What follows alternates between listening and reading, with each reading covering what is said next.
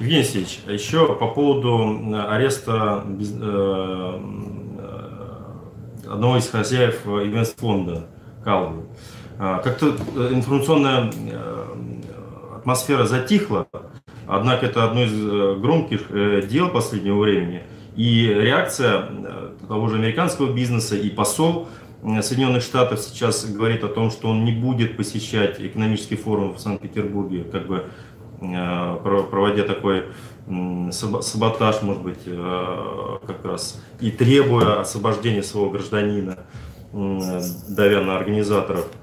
То есть, с одной стороны, у нас наши деятели Госдумы говорят о том, что так жить нельзя.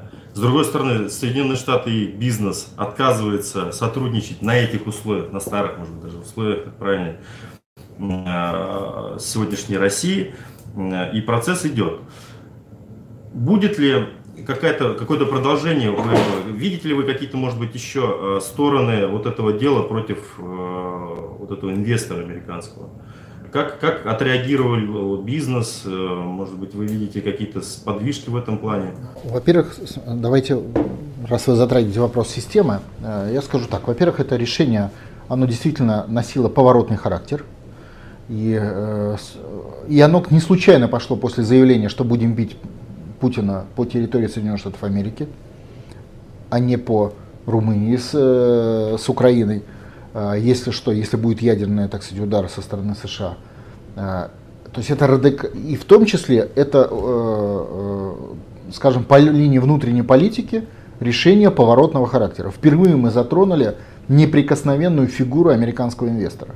Они же несут нам свет, они просто зажигают наши лампочки электричеством из Вашингтона. Своей-то электростанции нет. И тут вот такое. Поэтому в целом я бы хотел это увязать с общим контекстом. Я сегодня говорил с предпринимателями, они воют. В том числе по, воют из-за действия правоохранительной системы России, которые начали, начали просто тотальное возбуждение уголовных дел. Напоминаю, что около двадцати тысяч чиновников сидят уже в тюрьмах. Это больше, чем при Сталине, такого уровня я имею в виду. Потому что при Сталине было шире количество, но, но узкая группа высокопоставленных чиновников, грубо говоря, сравнилась, сравнялась с теми репрессиями. И в отношении бизнеса тоже. И мы уже этот вопрос обсуждали. Думаю, что, грубо говоря, идет зачистка всех правых виноватых в лесу для того, чтобы вырастить национальный лист, э, лес на базе национального капитала. Ну, все-таки, я так понимаю, все двигается к зачистке вообще этой поляны. Потому что весь российский бизнес, крупный и средний, мы говорим, но на самом деле практически это девяносто процентов вообще бизнеса завязано на Соединенные Штаты Америки. И поэтому, ну... Ментально? Организационно. Организационно. Посмотрите, даже Центральный банк России, мне вот сейчас детализированную справку я попросил подготовить, он открыто пишет, что семьдесят процентов операций внутри страны осуществляется на базе доллара. Ну а как вы предприниматель, как вы без доллара вообще можете функционировать? Ну, кроме совсем мелких ларьков. Но, Но их а, и не сажают. Извините, а есть ли вообще шанс у бизнеса вырваться из американских оков, не сев в тюрьму, грубо говоря? Нет, не совсем. Не, не, не порушив свой бизнес. Неправильная постановка вопроса. А, весь бизнес в России создан по американским правилам и управляется оттуда, кроме мелкого. Весь. И очень небольшое исключение по среднему. Очень небольшое исключение. Это как бы система. Эта система выстроена с девяносто первого года. А, победа национально-освоительного движения может заключаться в том, что этот бизнес будет переходить на сторону национальных властей, либо он будет умирать, чик-чик-чик, и на его месте будет, ну, бизнес же есть, заводы есть, магазины есть, потребители есть, рынки есть, на его месте будет рождаться национально ориентированный бизнес, национальный капитал, как писал Маркс про него. Понимаете, да? То есть это разные процессы. Переходить и рождаться. То есть, грубо говоря, я думаю, что мы двигаемся, раз не удалось, в том числе ноду за шесть лет уговорить бизнес и Путину уговорить до офшоризации бизнес перейти на сторону России, как институт, скорее всего, этот бизнес будет весь, весь убран. И э, национальный капитал и национальный бизнес, извините за иностранное слово, наверное, сказать правильно, предприниматели уже, будет создан заново с нуля. То есть, грубо говоря, те люди, которые являются представителями бизнеса, через три-четыре года вы их не увидите. Это будут другие люди. Может быть, активы будут те же. Что... Да, разговор о фирменной марке или активы изображение те... изменится. Заводы... Вплоть будете... до того, что даже Макдональдс останется, а хозяева изменится. Может быть так? Может быть. Может быть. А может и мерка уйдет. Потому что там Макдональдс все-таки политизирован. Но будет местные сети питания, там как-то еще. Но будут другие владельцы. Бизнес — это владельцы, собственники. Будут другие собственники. Вы выходите в Макдональдс на Тверской, до этого собственник иностранный, сейчас будет собственник другой, который сейчас вообще, может быть, в институте учится. Ну, в институте вряд ли уже, уже, наверное, закончил, в аспирантуре. Затронули такую тему, собственник бизнеса другой, но э, как бы людям на самом деле сейчас по большому счету все равно, кто там собственник бизнеса, они не разбираются. А вот будут ли чиновники в этом случае другие, вот это людей больше заботит. Потому что с теми чиновниками, которые сейчас, мы видим их не, так называемые перла, то там, то сям. Так, кто кошмарит бизнес? Кто кошмарит? Ну кто? Ну, чиновники. Кто? Правоохранительные органы. Чино... Это чиновники? Это правоохранительные органы. Это чиновники? Нет, ну, они с погоны. Ну и что? Значит, они... Нет, секунду, давайте так, вы... договоримся о терминах. Правоохранительные органы — это чиновники. Отличие только одно. Правоохранительные органы в большей степени попадают люди, то, что называется, с институтской скамьи, чем вообще в чиновники. То есть в чиновники можно из бизнеса попасть, в правоохранительные органы все-таки обычно это не приветствуется. Поэтому, но это чиновники, это класс чиновников, то есть каста, если говорить словами каста. Вот э, каста чиновников сегодня убирает бизнес как институт проамериканского характера, то есть колониальный бизнес. К сожалению, там попадаются и... Ну, грубо говоря, лес рубит, щепки летят. Но так устроено, знаете, как говорят, когда погибает человек, это трагедия. Когда погибают миллионы людей, это статистика. Вот, вот это, вот фактор этот. Да, те, тот бизнес, который не принял решение пойти по пути национально-освободительной борьбы и не участвовал в этой борьбе в течение последних нескольких лет, будет зачищен. Не потому, что он э, такой выбор сделал, а потому, что он не сделал выбор, когда ему предлагали правильного характера. Понимаете? Письма, например, писали предложением участвовать. Ну, просто общество пред, предлагало ему. Ну, ну, я говорю не о конкретно штабах нода, я говорю в принципе о системе. Поэтому я могу сказать, он будет зачищен. Процесс сегодняшней чистки бизнеса, это не... Это, ну, понятно, что... Он сам по себе, этот процесс, во многом и коррупционного характера, это понятно, но как без этого, если все пронизано американской коррупцией. Но это класс чиновников, который убирает коллаборационистский бизнес с территории Российской Федерации. В этом его как бы э, э, историческая логика. Я не говорю, что эта логика специально организована, потому что во многом национальное освоительное движение это, это процесс объективно закономерного характера, то есть не созданный специально, то есть нет такого, чтобы кто-то вызывал, какой-то начальник и говорил, ну-ка давайте вот этих бизнесменов в тюрьму. Такого нет. Само по себе происходит выдавливание того предпринимателя, которым не только же вы писали письма, и Путин обращался от офшоризации, а я-то вообще-то помню, когда Владимир Владимирович. Напротив, у нас тут, извините, Ритц-Карлтон. Ритц-Карлтон. Про пыль он говорил десять лет назад. Уже тогда. Даже до пятнадцати. пятнадцать. Да. То есть давно. А вот тут Ритц-Карлтон. И тут проходила такая эр эс пэ пэ. Союз промышленных предприятий. И Путин туда приходил раза три на съезды. И на третьем съезде ему было просто резолюцией сказано, не нужно деофшоризации. Она неуместна. То есть два раза он их уговаривал, они вроде кивали, а на третий раз они сказали на выход. Я бы на его месте это запомнил. Они же на выход-то сказали не Путину, они на выход сказали России. Это их выбор. Как касты, как класса. А как вы думаете, это все пойдет так вот? Ну, послали Россию подальше, ну, Россия умылась и пошла плакать. У России есть... свои объективные институты, к которым относятся в том числе и чиновники. Еще раз говорю, я не за чиновников, но просто с точки зрения системы чиновники все-таки почищены более-менее Владимиром Владимировичем. Все-таки бизнес, он весь иностранный, а чиновники почищены.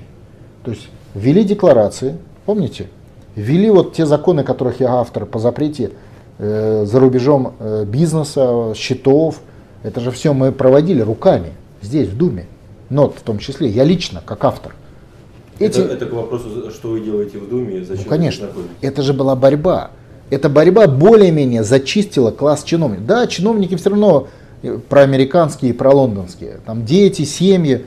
Ну, извините, тут дело, что смогли. Да? Что-то смогли, что-то не получилось. Но относительно бизнеса, у которого условия функционирования договориться с Лондоном, это все-таки класс менее привязанный к Лондону и Вашингтону. Понимаете? Менее. При всех двадцати пяти тысячниках. Ну, вы же понимаете, в жизни все относительное. Вот... Вы, наверное, сейчас, когда приходили в Думе, ходили внизу, у нас там выставка. Да. Выставка вооружение. Чего? Вооружений. Каких? Интернационального вооружения террористов. Террористов, да. Посмотрели, потом просто снимите, будете уходить, эту выставку. То есть люди делают оружие даже из труб водопроводных. Понимаете? И этим оружием убивают людей. То есть, э, что я хочу сказать, что шанс у бизнеса был.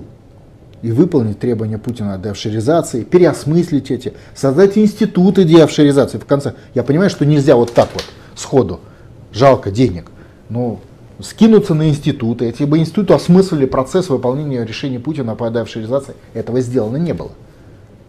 Вот не было это бизнесом сделано. А сегодня мне заявили, что двести семьдесят тысяч, двести восемьдесят тысяч уголовных дел по году.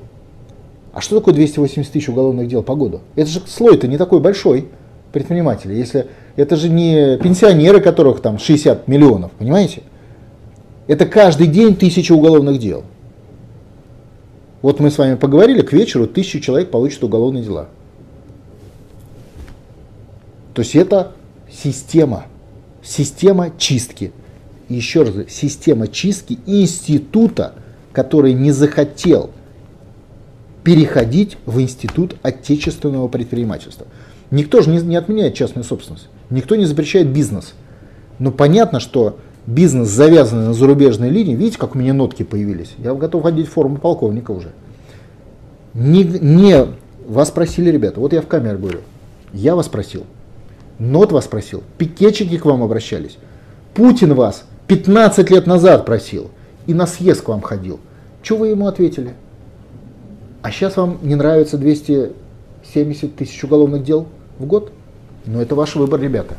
Вы пошли против российского народа, который двигается в сторону национально-освободительного процесса. И вы автоматически выпали из исторического процесса. А, а поскольку персонально тут не получается, значит, приходится решать проблему всего класса. Потому что когда речь идет о двухстах восьмидесяти уголовных дел, тысяча в год, это уже вопрос не персонали, это вопрос класса. Умножьте это на пять лет, и вы получите охват сто процентов класса предпринимателей. Полтора миллиона людей. Вот и все. Понимаете, да? Ну, ребята, а надо было раньше думать, когда... Так вы на их место же должны кто-то другой прийти, Винтич. Как в этом-то случае? Их же где-то надо взять, этих людей. Рабочие места, это... Ну, хорошо, высокооплачиваемые рабочие места. Уже до Газпрома, Найдутся, да? до, до Газпрома дошло. То есть немцев мы приглашать начнем? Не, не, нет, это же собственники. Конечно. Это же другая история.